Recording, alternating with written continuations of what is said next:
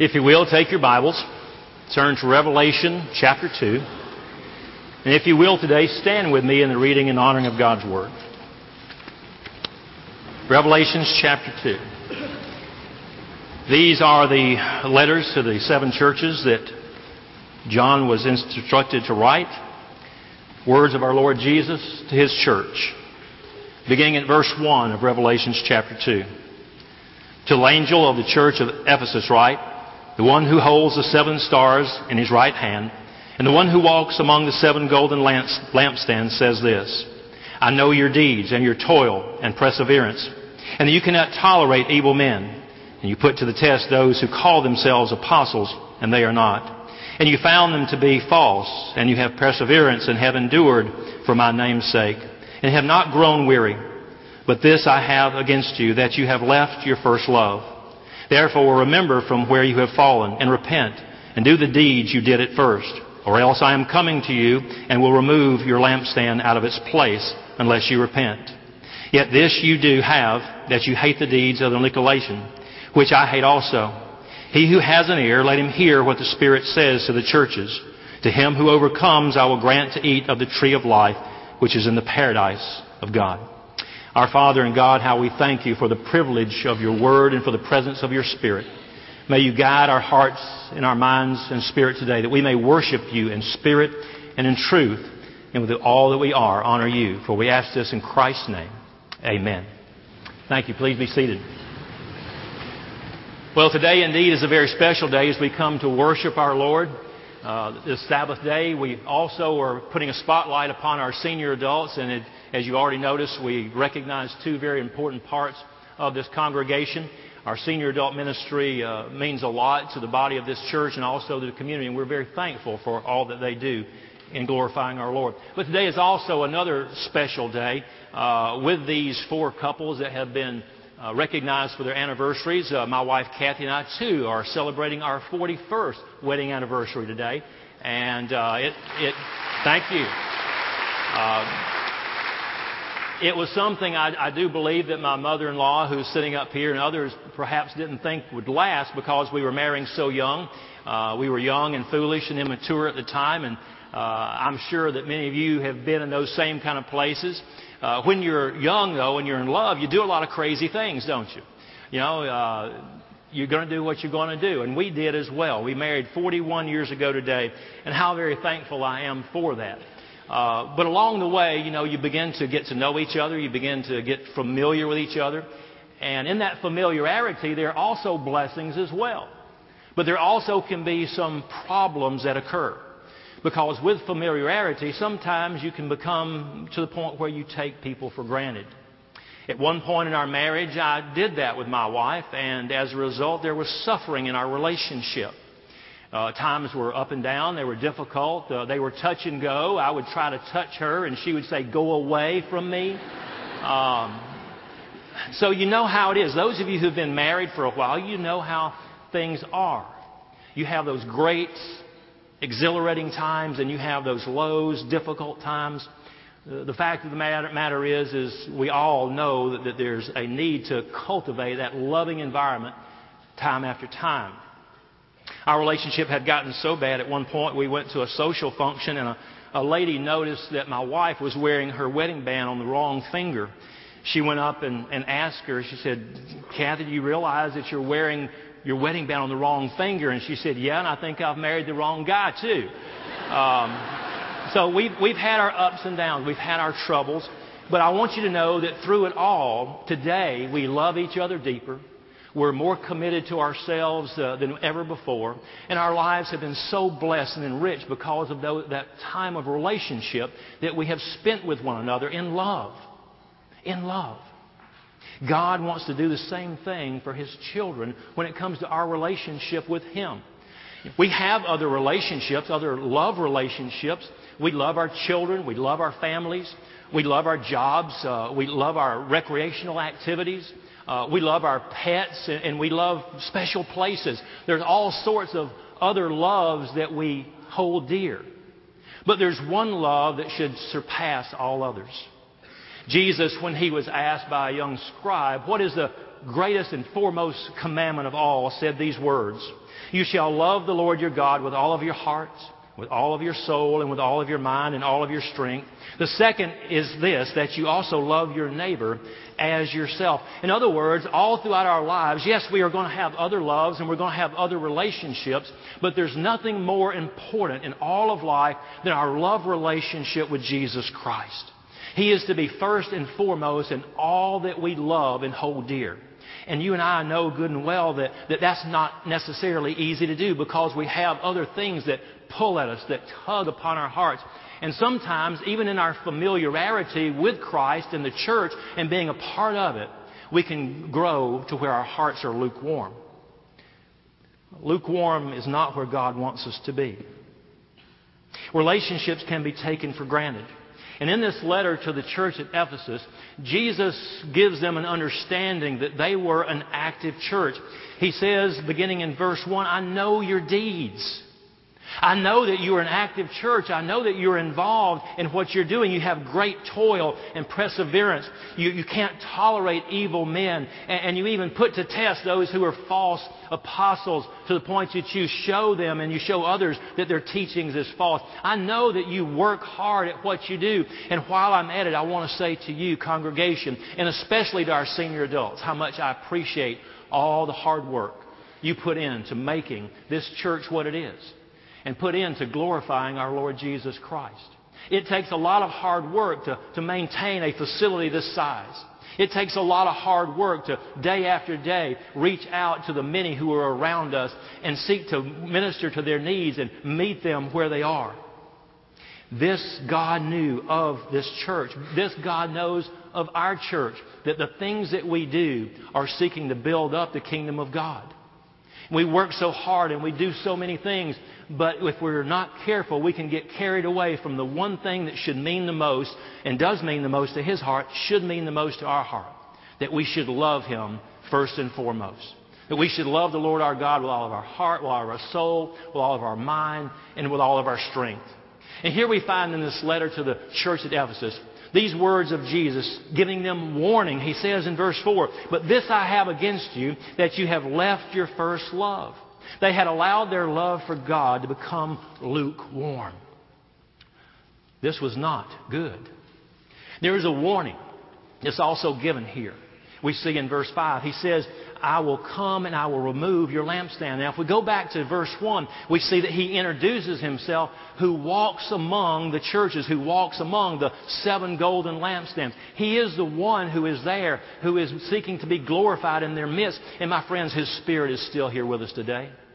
The Lord Jesus Christ is in our midst as we come to praise and honor and adore him in worship. And there is this warning that I believe that He wants to give us today as well. And that is that the question is asked, do you love me with all of your heart, with all of your mind, with all of your soul, and with all of your strength?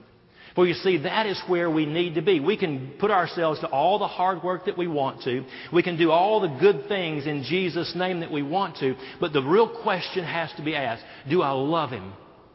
Do I love Him with all of my being? I tell you, I've looked at some statistics this week that are very startling and should also be startling to our own very heart. Just listen to these statistics I'm about to give you. Each year, 250,000 Christians, couples, are divorcing. Every year. What are we doing? Church, what is happening to us that 250,000 Christians would seek after and get a divorce year after year after year? Not only that, but some of the statistics that I read was that, that, oftentimes when you look at certain states, you will also see that not only is that number high for Christian conservatives, but it also is exceeding those of those who are atheists and don't even have a relationship with God. What is going on? Some other startling statistics survey among Christians saying that 27%, this is Barna, which is a research group, survey among Christians saying 27% of them said that lying was okay. Now, I want you to, to put this around your mind. One, over one quarter of the Christians, and there were thousands of Christians that were surveyed, over one quarter of them are saying it's okay to tell a lie. What is going on? Can you believe this? That one quarter of those who would proclaim Christ as Savior and Lord would say it's okay to tell a lie? You know, situation ethics. You know, you got to do what you got to do. Many Christians have never even read their Bibles all the way through. Tripp, I'm so very thankful you started that program to read the Bible through, to, to go from Genesis all the way to Revelations and allow our young people to know what the Scriptures are teaching. Many adults participated in that program as well. But many adults who sit in church year after year after year have never read the Bible all the way through from Genesis to Revelations. A statistic that brought great alarm to me in reading this uh, in the last month in the Baptist Courier was that America, most Americans, are embracing religious pluralism. That is to say, Christians and Muslims alike are saying together, we are worshiping the same God. It makes no difference. Where are we? What is going on in our world? What is going on in our nation? We are in trouble. Do we not see it?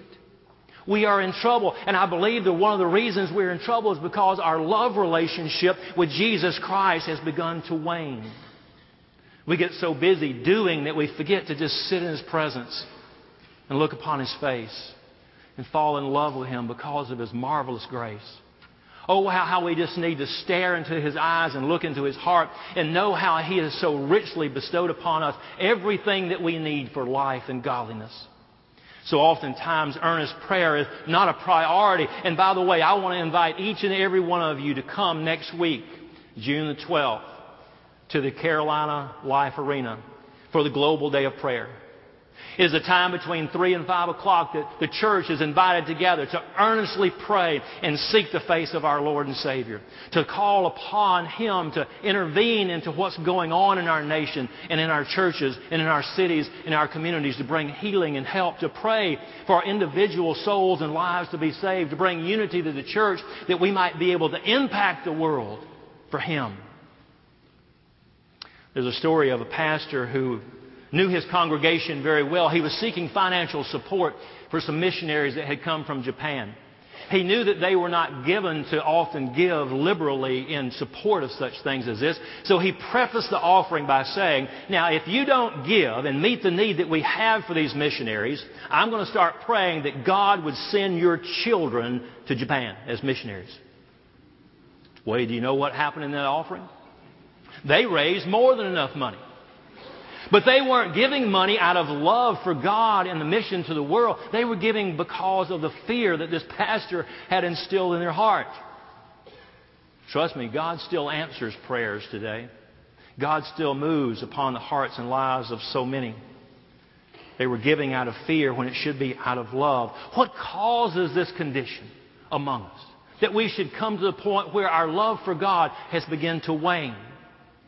He says, I have this against you, church. When he speaks to the church, the devil says, You have lost your first love. You have left your first love. You've wandered away from that red hot relationship that you once enjoyed. How do we get to this point of being so lukewarm?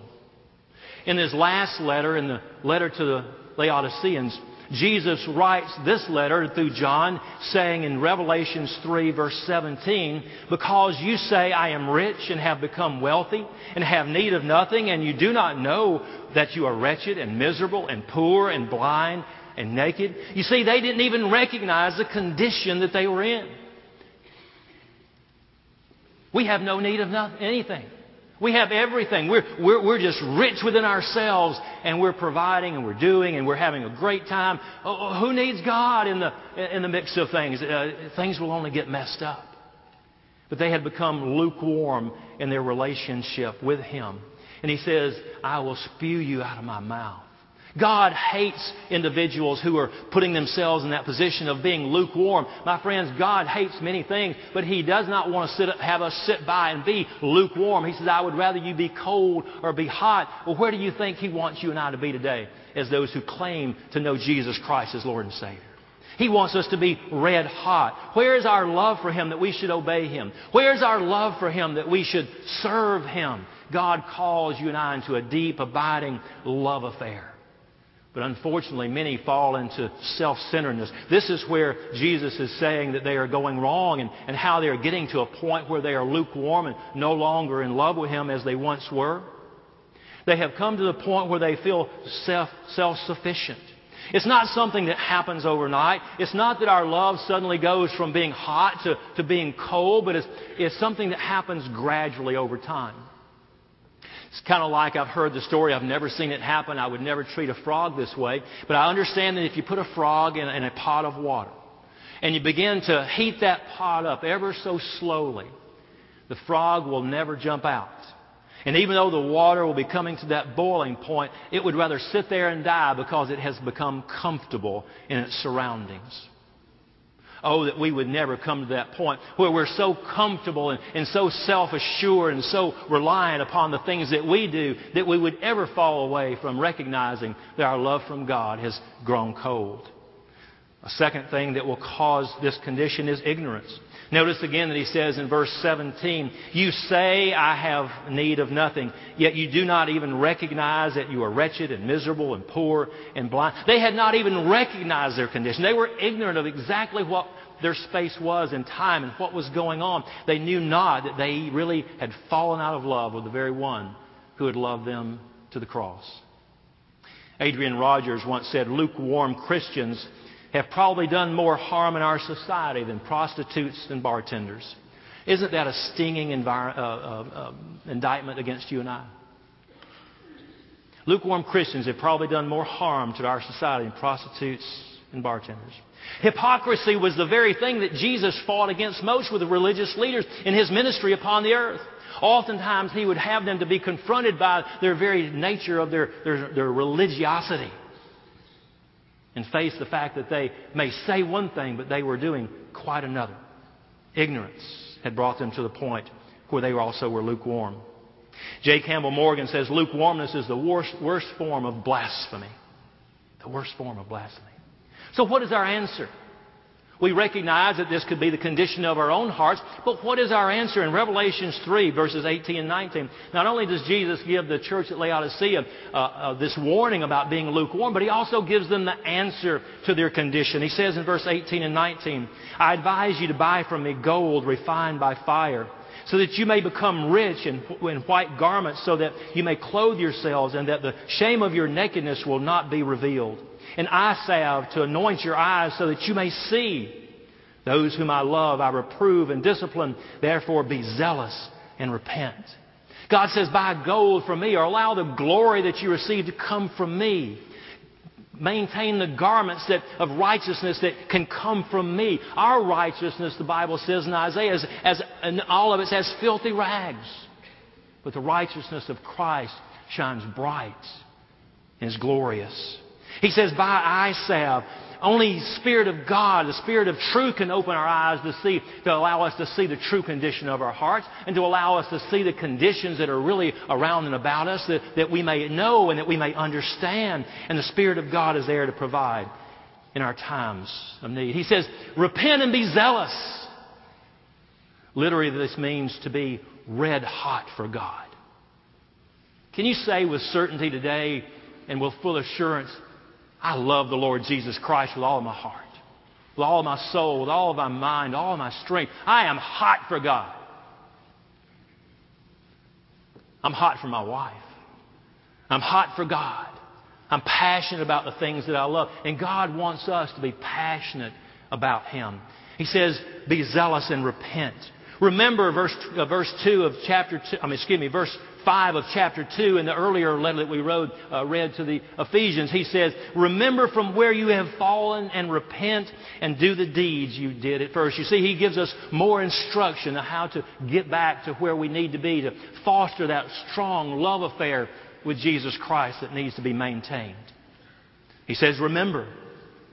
Remember, look back at where you were at one time. Eh, can you ever look back at your life and you can see that there was a time in your life where you loved Christ more than you do today?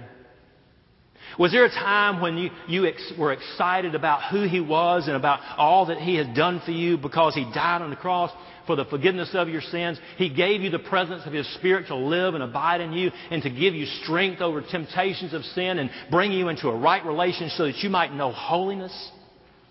Oh, those were exciting times. I remember the day of my wedding. I remember the day of my salvation. I remember the joy and excitement was there. And my friends, may I tell you very plainly that as far as my honeymoon with my wife and as far as my honeymoon with my Lord and Jesus, it's not over. Many want to go through a time and they say, well, the honeymoon's over. You know, it's, it's now it's just grin and bear it.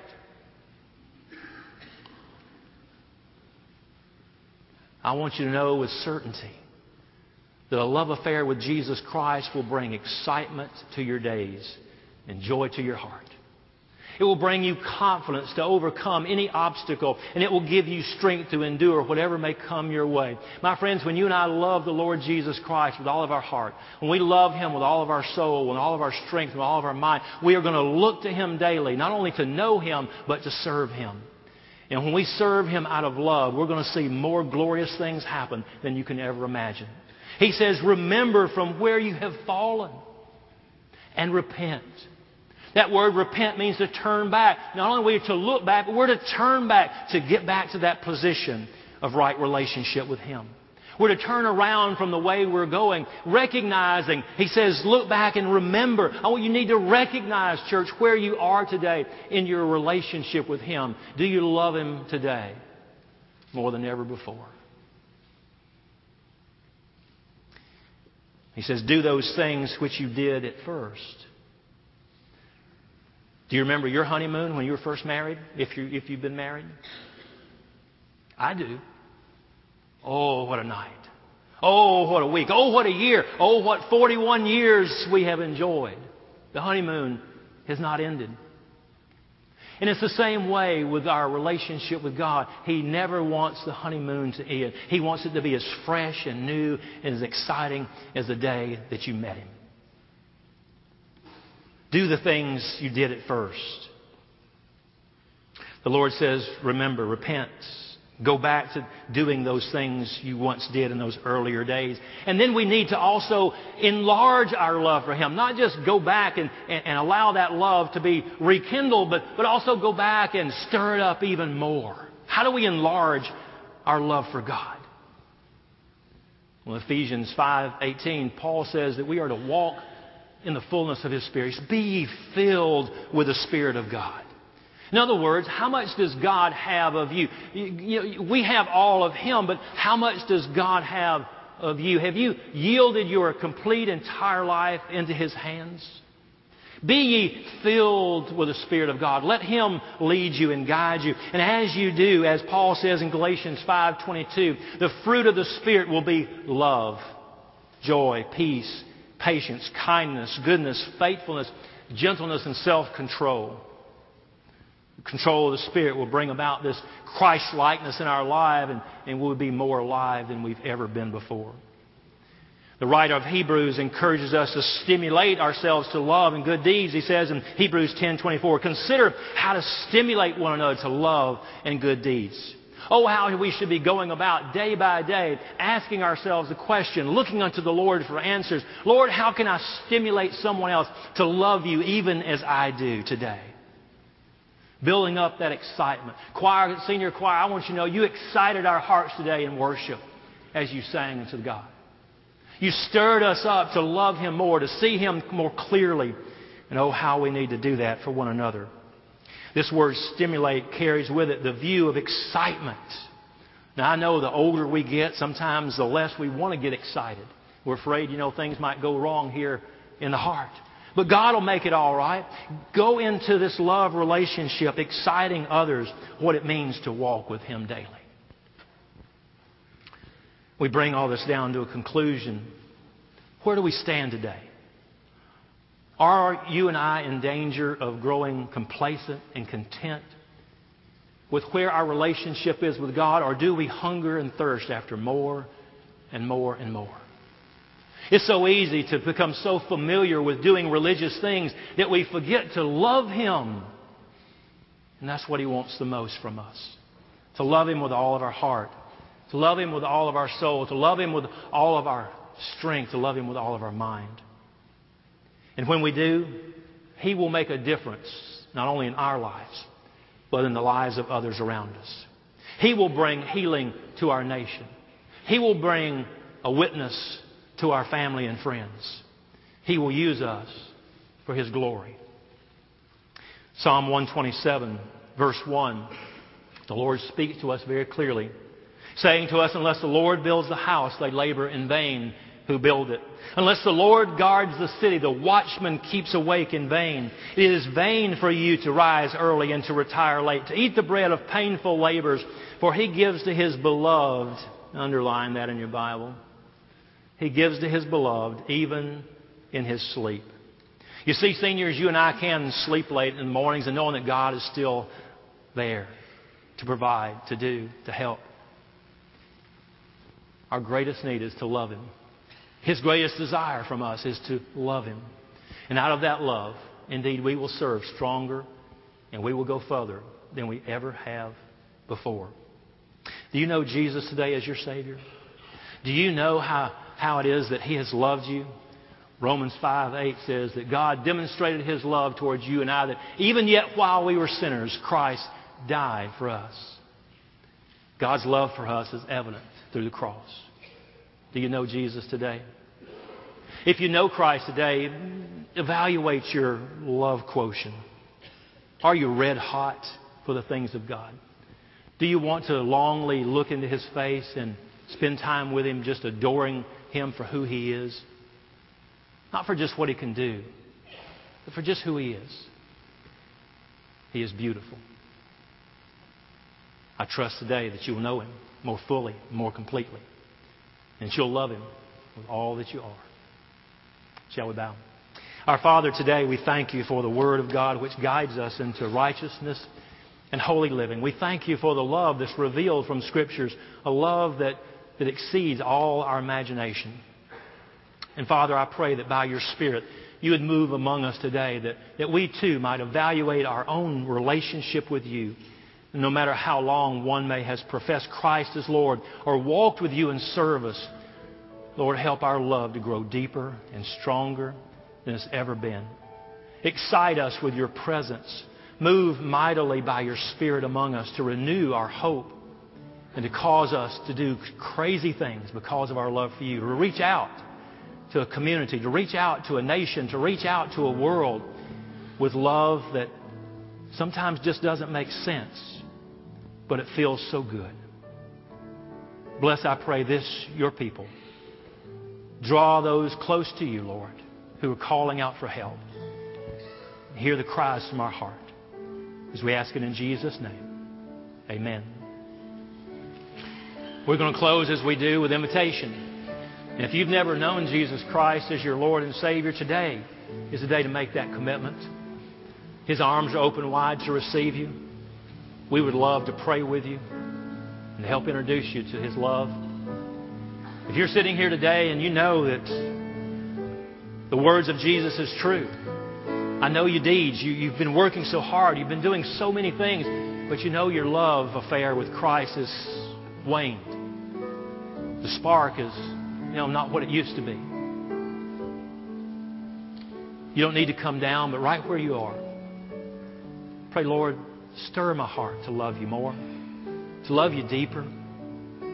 Help me to know what it means to truly sacrifice in a loving way the way you have sacrificed for me. Paul writes in Romans or, or 1 Corinthians 13, verse 8, and he says, Love never fails. He will never fail you. And He will hold you up so that you never fail Him. Stand together if you will. Dr. Estep will be down here with other staff members to receive you. If you know the Spirit of God moving in your heart today to make a decision for Him, to respond to Him, don't let the crowd that is here, don't allow your own embarrassment about maybe coming down in front of others stop you.